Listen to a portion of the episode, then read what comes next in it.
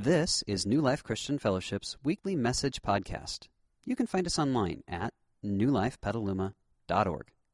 And now, this week's message. You know, as I watched that video, I realized it doesn't make any difference what your salary is. There's a man who makes millions every year. Very well known. Uh, most of us are going to go home and watch him uh, perform on, uh, on TV today. And uh, but it doesn't make a difference what your salary is. Uncertainty in life is an inescapable weight. I mean, he shared when he got injured as he was quarterbacking the the uh, San Diego Chargers. He thought it would. Yeah, there. Okay, there's somebody from San Diego. he figured it was the worst thing that could have happened to him at the worst time in his life. And yet, a year later, looking back, he realized it probably was the best thing that happened to him. I'm sure there are other things that have happened to Drew Brees that he thought, this is bad, and a year later he looked back at it and he said, yep, it's still bad. We all have those too, right? Uncertainty is that inescapable weight in life, and it doesn't make any difference who you are. You're going to encounter that weight, that potential heaviness, over and over and over again in life. And that's what we're going to talk about this morning. So I want to invite you along on that journey.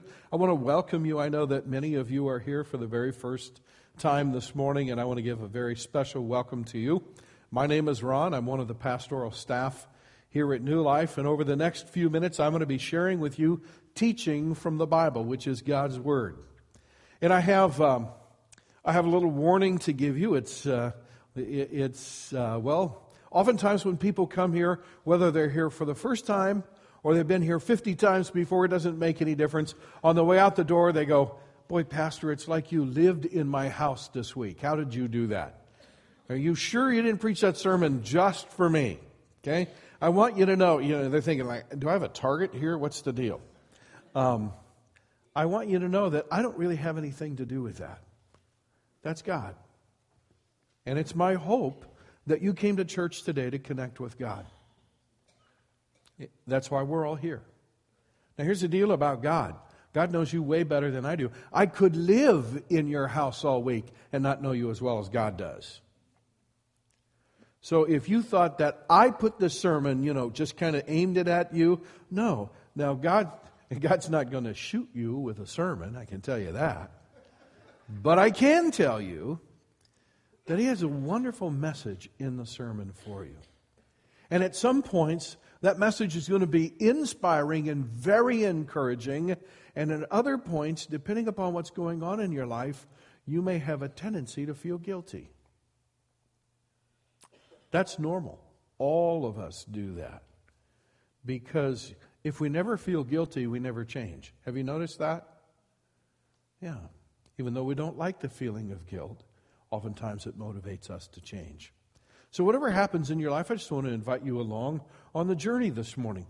The more that you fully engage, the more you give God the opportunity to take you wherever you are today and move you forward in life, and especially as, as we deal with the subject of uncertainty.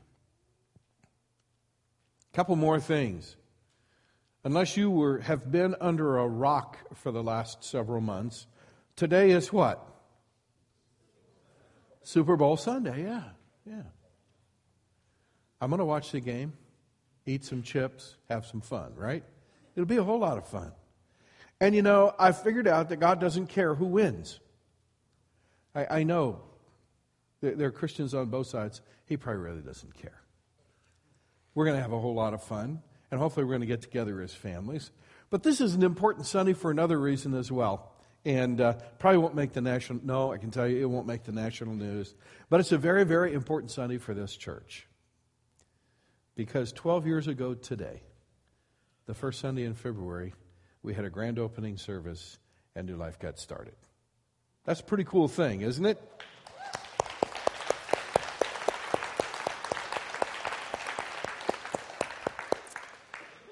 And I'd like for you to pray with me, if you would, please. Father, as we look back over 12 years. Well, we are thankful that every time we show up, you're already here. And you've met us Sunday after Sunday after Sunday. And uh, Father, we thank you for every life that you have changed through this church. Every single person who kind of came through the doors on a Sunday morning a little bit afraid, a little bit uncertain about what they were going to encounter, um, many expecting to be bored, many expecting uh, somehow to be scolded or whatever else. And they came and they found you. They found the wonderful message that you offer forgiveness and life change through your son Jesus. And they found people who genuinely cared. And we care because you've changed our lives and you've taught us how to care. So, Father, we thank you for the journey, and, and even as we take our focus from looking back and look into the future, we recognize that really the best days for this church are ahead of it that you have so many more lives you want to change, including those of us sitting here this morning. Lord, would you help us to walk with you on that great journey? I pray in Jesus' name. Everybody said? Amen. Amen. On the inside of your program, you will find uh, a bunch of notes this morning. So grab, there's a, you should find a full sheet of paper folded in half and so you're going to have to listen in a hurry, and I'm going to have to talk in a hurry. We're going to do a little series review. This is the second sermon in a sermon series um, that we're doing called Unchained. We're talking about uh, learning how to, to cut loose the links of, of a chain that will, that will just drag us down in life. And it's all based out of a passage of Scripture in Hebrews chapter 12. So let's go straight to that and let me read it to you. Here it is. Since we are surrounded by a, such a huge crowd of witnesses into the life of faith, let us strip off every weight that slows us down, especially the sin that so easily trips us up. Let us run with endurance the race God has set before us. Now we do this by keeping our eyes on Jesus, the champion who initiates and perfects our faith. Because of the joy awaiting him, he endured the cross, disregarding its shame. Now he is seated in the place of honor beside God's throne. Think of all the hostility he endured from sinful people, then you won't become weary and give up. You know, just kind of cutting straight to the core, the scene there is a great amphitheater that's a track and field amphitheater. And down on the track, there's a race going on. It is the race of life. Up in the stands, there are spectators, but as we learned last week, these are spectators without tickets. These are people who have completed the race. Down on, on the race, there's a course that's marked out for each participant. Some of those people are running the course marked out for them. Others are not running the course marked out for them. Some are being successful in the race of life. Others are failing miserably. We also noted the author uh, points our attention to the fact that the, that the runners have weights, and the weights slow them down. And the idea, in order to be victorious and successful in the race of life, is to learn how to strip off those weights and cast them aside. But there were also sins that, that tripped them up. And we noted that the weights will slow us down, but the sins will take us out of the race. And uh, so that's the setting. And uh, if you weren't here last Sunday, I just want to encourage you go to our website, pull up the podcast, and listen to it. It's a pretty easy thing. Just go to the part that says a sermon podcast, find last week's date, which would be January 31st, double click on it in about 30 seconds. Uh, through the miracle of technology, I'll start talking to you. So there you go. That's as easy as, as it can be. If you have an iPod, you can down, download it on your iPod. If you have an MP3 player, you can do that as well. But whatever, if you weren't here last week, uh, that's the context for what I'm going to say to you today. And so um, let's go straight to the weight of uncertainty. Because that's what we want to talk about today. It is inescapable in life. The words of King Solomon, one of Israel's most famous kings. Take a look. I came to hate all my hard work here on earth. Many of us can relate to that, right? Now, going on, he said, For I must leave to others everything I have earned. And who can tell whether my successors will be wise or foolish? You think Solomon's dealing with a little uncertainty here? Yeah. Yet they will control everything I have gained by my skill and hard work under the sun. How meaningless. So I gave up in despair, questioning the value of all my hard work in this world. Some people work wisely with knowledge and skill and then must leave the fruit of their efforts to someone who hasn't even worked for it. This too is meaningless, a great stra- uh, tra- tragedy. So, what do people get in this life for all their hard work and anxiety? Their days of labor are filled with pain and grief. Even at night, their minds cannot rest. It is meaningless. Does he sound a little conflicted? Mm-hmm. Have you ever had any of those thoughts? I'll guarantee if you've never had those thoughts, it's only because you're not old enough to have them yet. You live long enough, you're going to get every one of those thoughts. Because that's how life is. It has that uncertainty about it. None of us knows what tomorrow is going to bring. And when you stop and think about it, Life begins in uncertainty. Before you were ever born, your parents were uncertain during pregnancy. They were uncertain if they were going to get pregnant. And then when they got pregnant, they were uncertain they were going to stay pregnant. Right? And then they went through pregnancy and they had all these uncertainties about that day of birth. And, and even when you were born, the, your parents sort of held their breath until you took your first one because they were uncertain whether you would, hoping that you would. And when you cried, they breathed a sigh of relief. And your mother was uncertain, if you were the firstborn, your mother was uncertain about the whole nursing thing, right? How's that going to work? And, and, and, I know that your dad was uncertain about how even to hold you. You ever watch a newborn dad? Got the kid out here. Has no idea just thinking, I just hope I don't drop it. Yeah, it's just, and it just goes that way, uncertain about parenting, uncertain about training your children, uncertain about how your children are going to respond to that training. And of course, when they get to be preteens, you get less uncertain, right? And when your daughter starts asking you about dating, you get really uncertain. Or maybe you get really certain at that point. I don't know how that works, all right? But just it just goes on and on and on in life. Now, I want to give you a key principle. It's very important for you to know and understand. If we don't learn how to properly deal with uncertainty, it becomes a weight. And that weight will burden us, and for some of us, it can even paralyze us in the stream of life. Many of you in the audience I know. And I know that there's a significant portion of the people sitting in our audience this morning, right here, who are part of this church, part of this community of faith, and you really struggle with that. And to some degree, all of us do. Wow. So now I want to give you a truth.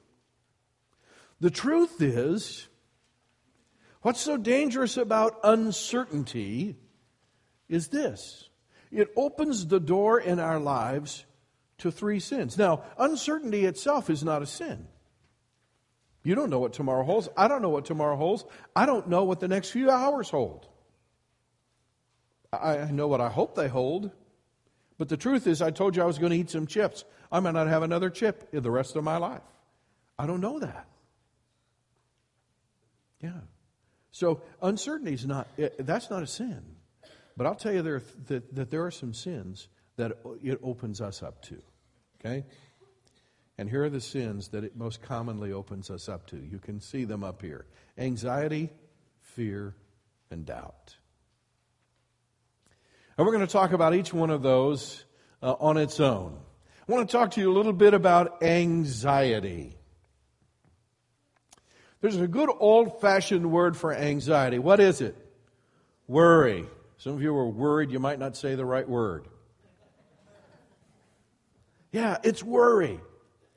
I want to tell you something about worry. You know what worry is? Worry is that thing that gives you a knot in your stomach, right? Has a little nausea connected with it. Worry is that thing that causes you to bite your fingernails even when you don't have any, right? Or if you're a lady, to chew the fingernail polish off the fingernails that someone glued on that aren't yours anyway.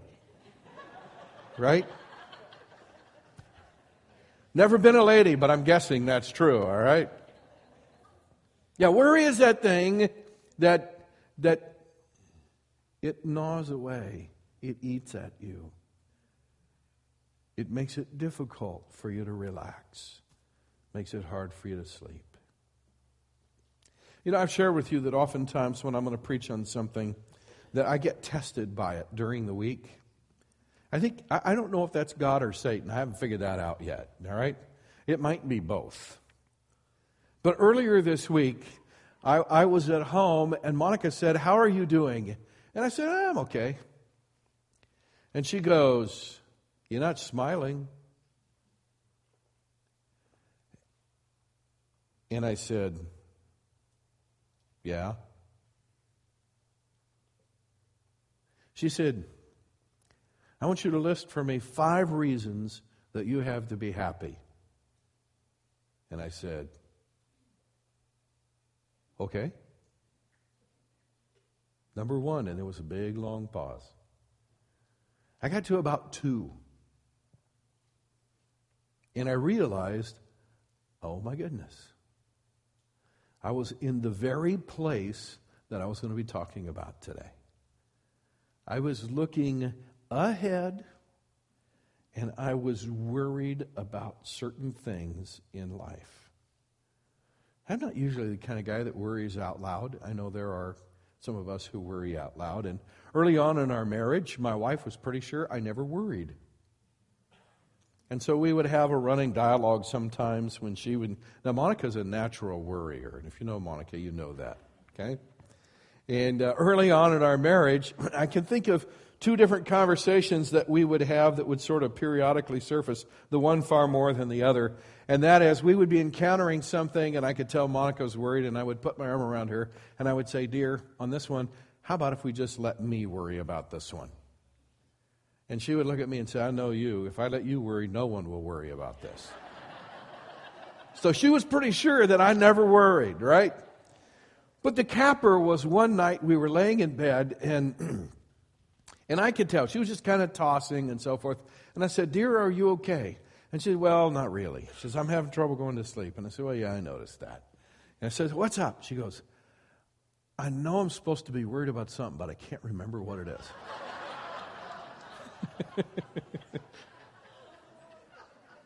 yeah. That's worry right there. Okay? Now I want to tell you some other things about worry. Okay? It's important that you understand, it's important that I understand that worry is a choice. Most people who worry, and even, even me, when, when I tend to find myself in that worried spot, I tend to feel like I have no choice. But the truth is, there's no one who puts a gun to my head and says, You're going to worry or I'll shoot. It is a choice. And friends, if you don't, if you don't think it's a choice, then there's no way out for you. It's not until you realize that you're the one who's choosing to worry that, you, that, that there's ever any way out for you. Third thing I want to say to you about worry is it's natural. You might not be a natural worrier. I'm not a natural worrier, but I can tell you everyone finds it natural to worry under certain circumstances. It just is natural to the human spirit. But worry is worthless. Did you know that? It's worthless for two reasons. Number one, most of the things that you and I worry about never come to pass. Isn't that true? And not one of them can you point to and say, it's a good thing I worried about that because it scared it off. no, it wouldn't have happened anyway. Yeah.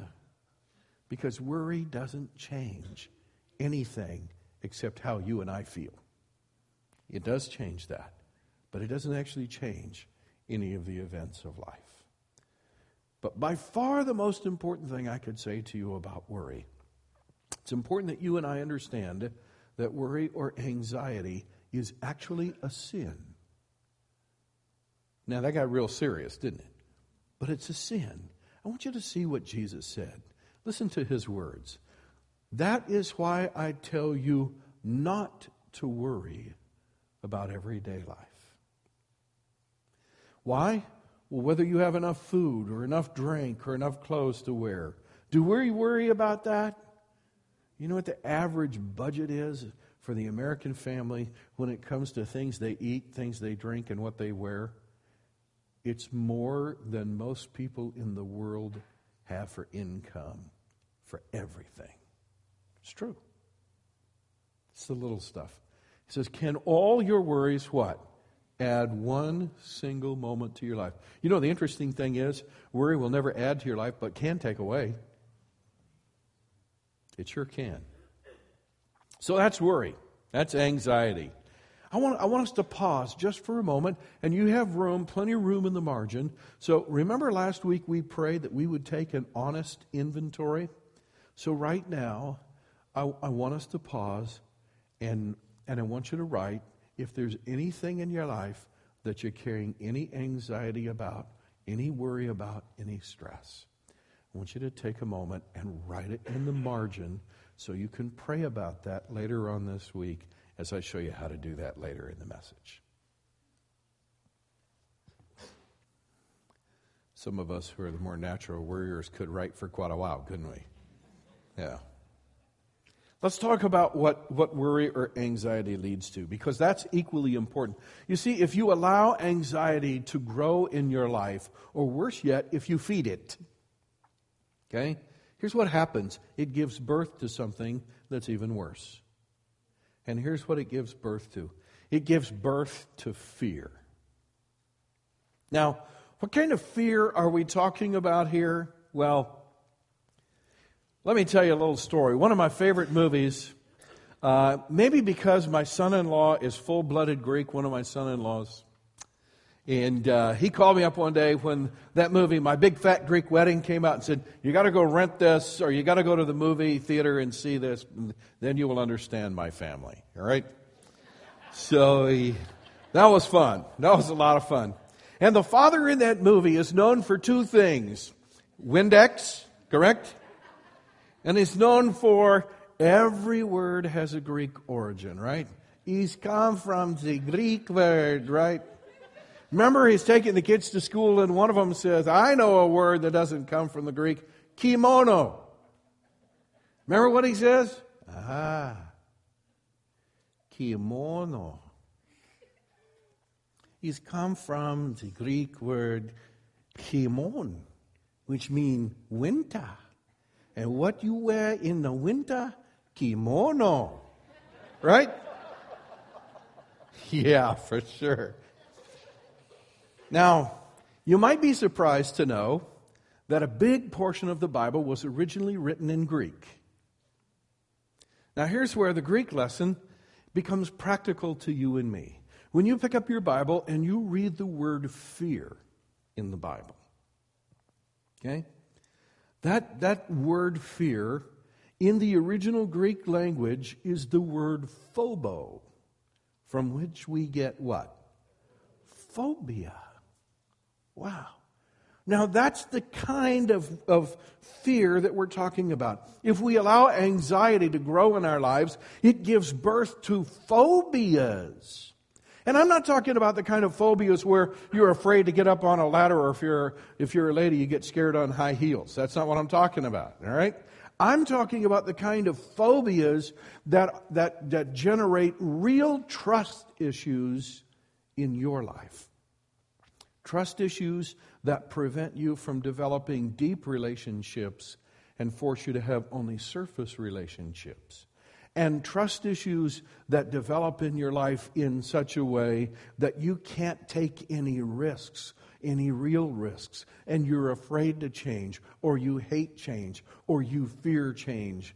And you know, if those phobias grow big enough, they make you stuck in life right where you are. Now, if you stop and think about it, Maybe you've been at a place like that in your life. But for sure, you know people who are like that. Now, friends, that kind of fear is also a sin. Take a look at what Paul wrote to Timothy. God has not given us a spirit of fear. I want you to read that part of it out loud with me. Would you read it out loud? Ready? Let's read. God has not given us a spirit of fear. So if you have a spirit of fear in your life and you're afraid and you're afraid to take risks and you keep people at arm's length because you're afraid to invite them in to your life and to, and to develop open and deep and vulnerable relationships, where did you get that spirit? Well, where I know where you didn't get it.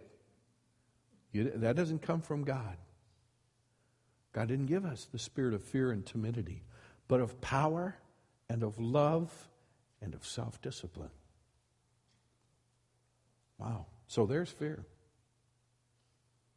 Let's talk about what fear gives birth to. Because if you let anxiety grow and develop till it's full grown, it gives birth to fear. And if you let fear grow and develop until it gets full grown, it gives birth to a thing called doubt. And you go, whoa, wait a minute, Pastor. I have doubts. Am I really in trouble? Well, let's talk about the kind of doubts that we're talking about here, okay? And that is, eventually, you will begin to doubt God's plan in your life. I can't tell you how many Christian people have come into my office over the years and said, Pastor, I'm beginning to have real doubts about God. Wow. You've been a Christian for years and now you're beginning to doubt God. Why? Well, it wasn't they woke up that morning and decided, I think I'll question God. No, that was something that had been growing into their, in their lives for a long time. And when you start tracing it back, almost always it gets to an unresolved issue. And the unresolved issue is something they have been stewing about. And the more that they have allowed themselves to stew about it, the more they have found themselves getting into a position of questioning God. It's sort of a I question God's plan eh, because it's not working out the way I want it to work out. And if I give place to that thought in my life, then pretty soon I begin to question whether God cares. And if I give place to that thought in my life, then pretty soon I begin to question if God exists. And by the way, when you get to a point where you're pretty sure God doesn't exist, that's very, very, very dangerous spiritual ground, right? Yeah, because now you're all alone in this world and you've rejected the only one who actually has a real plan for your life, who actually cares for you, and who actually exists for eternity. This kind of doubt is debilitating and destructive. So, guess what? We aren't the first people who struggle with that. Look what Jesus said to his own 12 followers You have so little what? Faith. Why do you doubt me? Wow.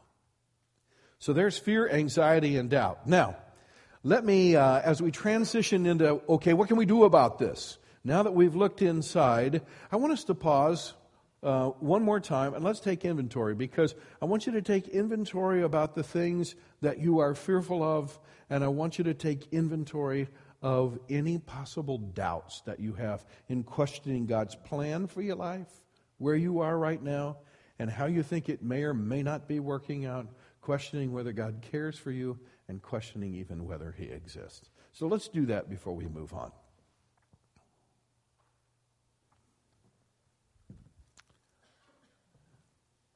Last week I indicated that because weights are not sins, they have to be dealt with differently than sins. And I gave the illustration about going to the doctor and I had a viral infection and I wanted some antibiotics, and the doctor said, You know, I could give you antibiotics, but because what you have is generated by a virus, the antibiotics will just wave at the viruses on the way by. There's not going to be any battle in there because it won't treat that. And, and we talked about the fact that weights, because they're not sinful, the way to deal with weights is through release. And I, I want to draw you a chart this morning. And there's, I left room in your notes for you, for you to draw this chart as well. So, if you could think of a, of a path in life,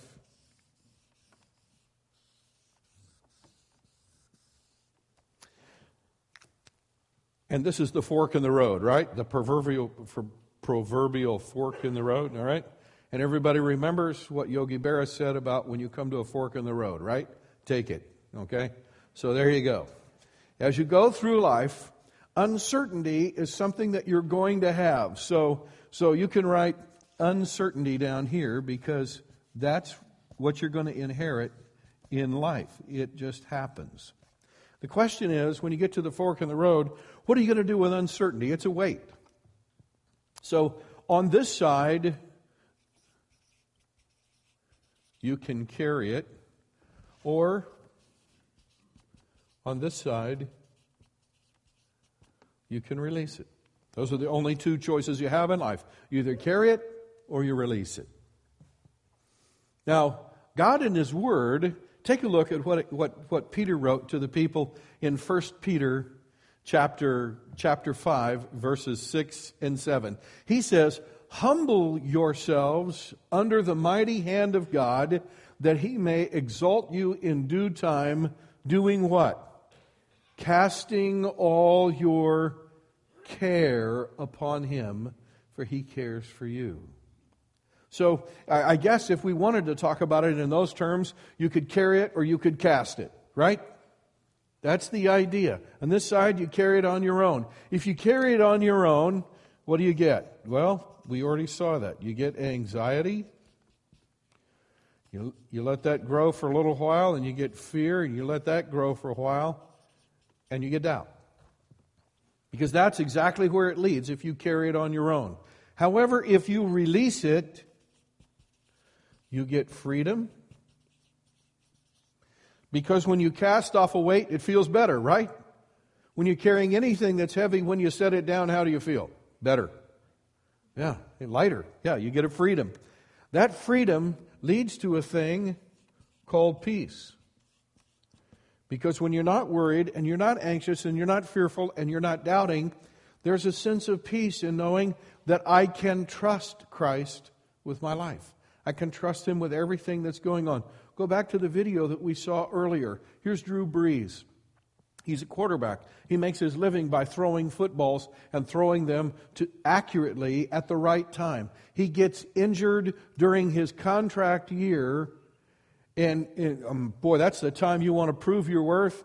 And he's thinking, a worse thing could not have happened to me, a quarterback, and at this time, and he gets traded to whom? the New, the New Orleans Aints. That's what they were at that time, right?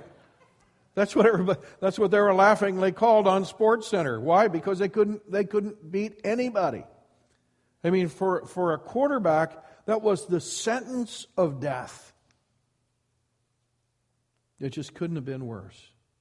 And yet, as he learned to trust Christ with it, he began to experience a freedom and a peace. And guess what? in the end, it led to confidence. Now, I want you to look at these at this little chart and look at the exact opposites. On this side, you have anxiety. What do you have over here?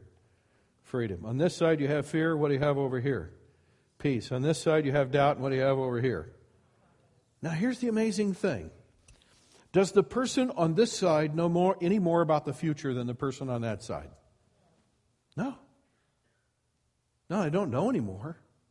It's just this person doesn't have a way to deal with it properly, and so it becomes this giant weight that weights them down in life and opens them to these three sins. Whereas this person is able to trust God with the future and experience a freedom, and that freedom leads to internal peace. They can sleep at night, they can rest at night. By the way, two or three weeks ago, right here on this stage, I interviewed Joe and Lori Chatterton. You remember that? Remember what was going on in their lives? Her mother had died this past year. Their son had been involved in a fatal auto accident, in which another person was killed. And, and, and there were ongoing uh, things in the court about that. And in the middle of all that, Joe lost his job that he had had for nine years. And you remember what his deal was?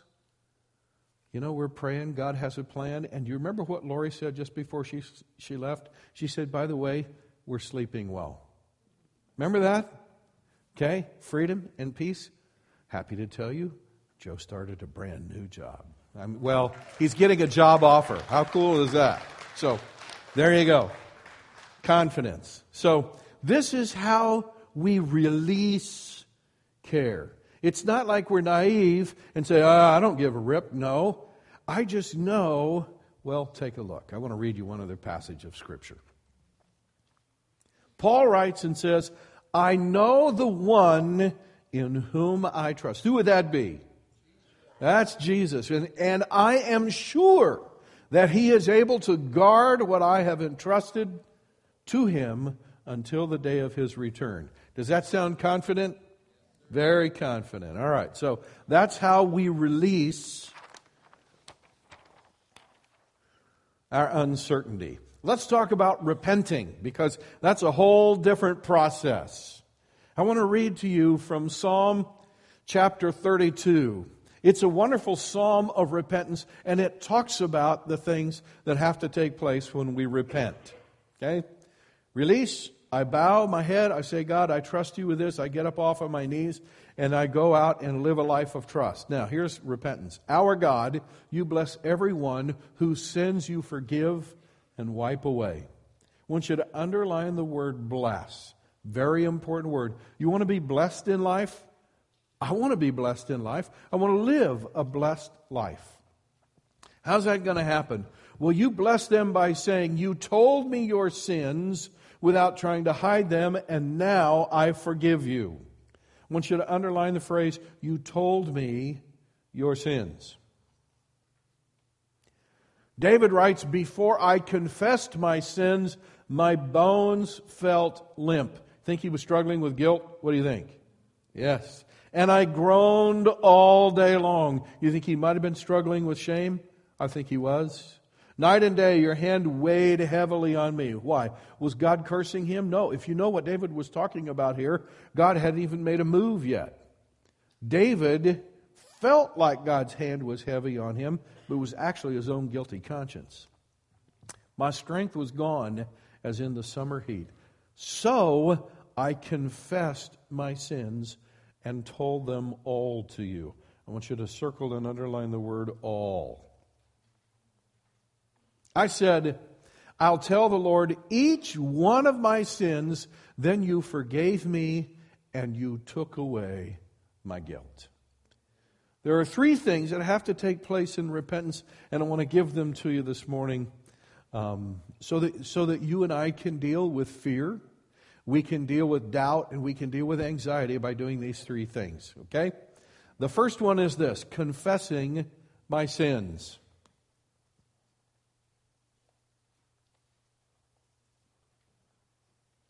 I want you to write four words under confessing my sins. Ready?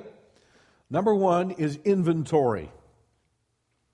Last week we prayed that we would take an open and honest inventory of the weights and sins of our lives. Friends, I cannot inventory your life, only you can inventory your life. Okay? God doesn't need to inventory it, it's already, He already knows, right? You're the one who has to inventory. The second word is this honest. Be amazed at how easily we can sort of just excuse away whatever it is that we feel justified in, in worrying about or being fearful of or doubting. Well, because it seems natural to us. So you got to be honest. Number the third word is all. God's not really interested in you in confessing only the sins that you don't want to hang on to anymore. Okay? all. And the last is specific. I've prayed with guys who have a serious problem with either pornography or with adultery or other such things. And it's interesting to hear them pray God, I come before you today. I acknowledge I have a little lust problem. Please forgive me. Friends, if you think that's going to get it done, no chance in the world. You know what David said? He said all, and he said each one in there, didn't he? Yeah. Okay? By the way, if you go to any 12 step program, if it has to do, if it's a 12 step program relating to alcohol, every person who speaks says, My name is such and such, and I am. I got a little problem in my life, right? No, that's not what they say. I am an alcoholic. Because until you can bring yourself to actually, actually acknowledge before God, and by the way, oftentimes before other people, what you really struggle with and call it what it really is, you'll just keep carrying it. That's the truth. Okay? So that's confessing my sins. Next, it's important that I receive God's forgiveness. You know why that's important that I receive God's forgiveness? Because I can tell you that peace doesn't come when God forgives you. Did you know that? Peace doesn't come in your life when God forgives you. When does it come? It comes when you receive God's forgiveness. I've known a lot of people in my life that God has forgiven, but they have never received it. They still walk in condemnation. They condemn themselves. And you know, as I was praying about this and God was speaking to me about the sermon, you know what he said? if people don't receive my forgiveness, it really doesn't do them any good on this earth. They might as well be guilty because that's what they are. So it's important, number one, that I confess my sins, but number two, that I actually receive God's forgiveness and embrace it into my life. Because then that opens me to what the third thing is, and that's really, really important. And the third one is turning to new thought patterns and behaviors. Because you know, the amazing thing is, if you think being forgiven and receiving God's forgiveness brings a freedom in your life, imagine the freedom that will come into your life when God actually changes your behavior. That's an even better peace. And that's what God wants us all to have. And that's what real repentance is. That's why David says, Blessed are those who have their sins forgiven. Now, let's take a look at another chart that looks just like the other one, only different labels. All right? And so, this one we've got anxiety, fear, and doubt. Which are sins. And so, what are we going to do with those? Well, on this side, we can either continue in them, or on this side, we can repent.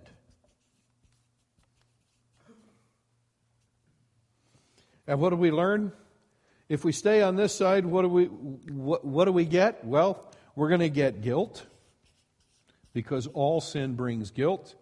And if you allow guilt to hang around long enough, it's going to bring shame. And if you allow shame to hang along, uh, around long enough, it's going to bring condemnation.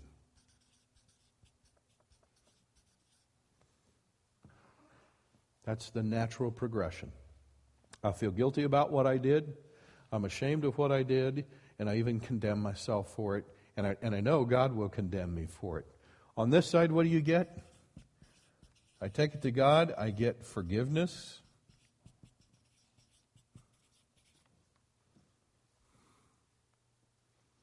Forgiveness brings in me a sense of real gratitude.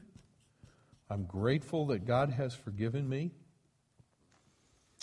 And the gratitude gives me, it leads me to a place of real blessing from God. Now I'm not only free to receive God's blessing, because I'm no longer dealing with a guilty conscience and self condemnation, I actually have the ability to bless other people and to be a blessing to them.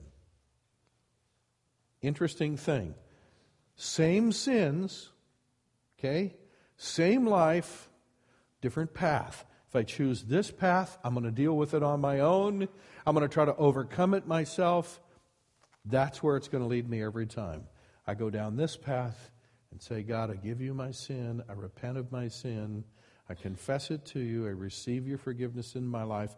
And I pray that you would change and transform me. Leads to a whole different end it leads to blessing. As we close, I want to give you a statement that if you ever go to any form of recovery program, they're going to give you this statement. And there's a lot of truth in it. Here it is. You're only as sick as what? Your secrets. I know it's not easy to take a secret and bring it out into the open. And I can't tell you how many times I have sat and counseled Christian people who have been Christians for years, and they're carrying this secret, this behavior they don't want anybody to know about, and they're afraid that people are going to find out about it. And so they keep everyone at arm's length and they never talk about it and they hide that behavior, and it's got all sorts of ramifications in their life, and, and, and they'll never have any real freedom until they decide it can't be a secret any longer.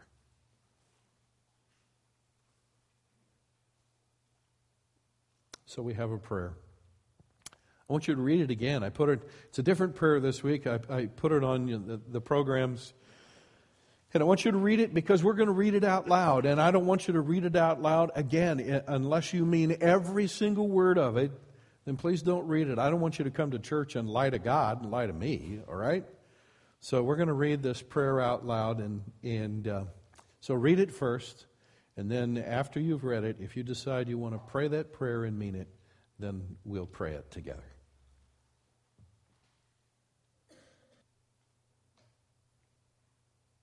If you're ready to read, let's read. Lord Jesus, you died so that I don't have to live with shameful secrets that tear me up on the inside and force me to live behind an image that I think others will like better. You died so I could be forgiven, changed, and blessed, so that I could live in freedom, peace, and confidence. Give me the grace this week to carefully inventory the anxiety, fear, and doubt in my life. As you reveal them to me, I will confess them to you and ask for your forgiveness. I will receive your forgiveness and embrace it into my life. And I will turn to you for new thought patterns and behaviors. I am so grateful that you are my Savior. I offer this prayer in your name. Amen. We hope you enjoyed this week's message. You can find more information about New Life, including contact information, at newlifepetaluma.org. Thanks for listening.